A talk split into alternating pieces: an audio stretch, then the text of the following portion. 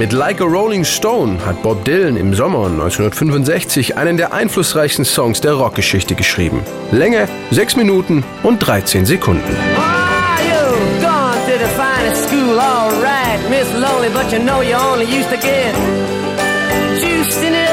Der politische Liedermacher, der mit Songs wie Blowing in the Wind die Folkfans begeistert hatte, wechselt unter dem Eindruck von Bands wie den Beatles oder den Birds, die mit seinem Song Mr. Tambourine Man eine Nummer 1 Hit haben. Das musikalische Lager wird elektrisch und begründet das Genre Folkrock. Well,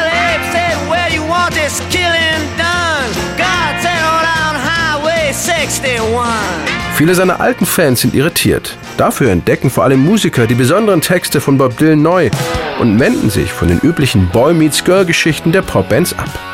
Auch für Babsänger Wolfgang Niedecken war Like a Rolling Stone ein einschneidendes Ereignis. Ich behaupte, er hat wirklich den Rock'n'Roll vom Verblöden bewahrt. Er hat Maßstäbe gesetzt, an denen keiner mehr vorbei konnte, wenn er was Ordentliches machen wollte. Hey,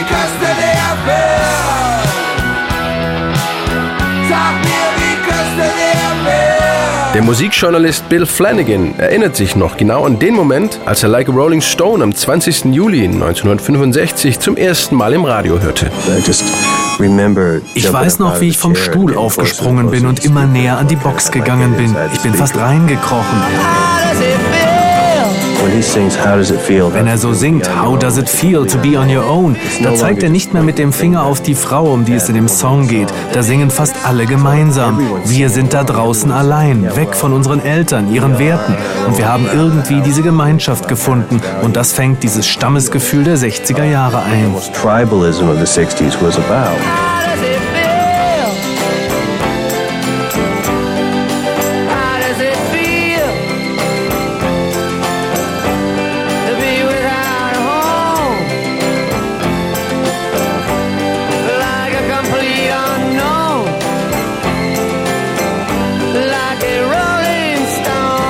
Like a Rolling Stone bedeutet grob übersetzt ein Herumtreiber sein.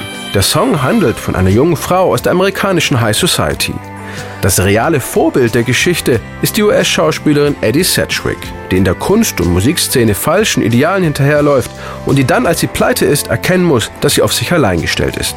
Bob Dylan erzählt die Geschichte stellvertretend für eine ganze Generation, die Mitte der 60er Jahre mit den alten gesellschaftlichen Normen und Werten bricht, Konflikte in Kauf nimmt und die nach einem eigenen Sinn des Lebens sucht. Auch Bob Dylan spürte den Drang zur Veränderung, erzählt der Musikkritiker Grail Marcus.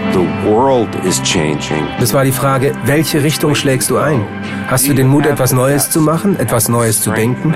In Bob Dylans Fall etwas Neues zu singen, etwas Neues zu schreiben. Bob Dylans Antwort war elektrisch. Eine Woche nach seiner Veröffentlichung am 20. Juli 1965 steht Like a Rolling Stone auf Platz 2 der US-Charts. Die ungewöhnliche Rockhymne inspiriert Musiker wie Jimi Hendrix, Cher, Bob Marley und die Rolling Stones nicht nur zur Coverversion, sondern auch zum Schreiben eigener Songs. Weiß Wolfgang Niedecken. Ich glaube, jeder Singer-Songwriter hat sich mit Dylan befasst und hat das, was er selber gemacht hat, an Dylan gemessen. Nachdem die Beatles Bob Dylan kennengelernt haben, haben sie auch andere Texte geschrieben. Once upon a time you dressed so fine, through the bumps of dime in your prime. Then you People call, say beware doll, you're bound to fall, you thought they were all kidding you. You used to laugh about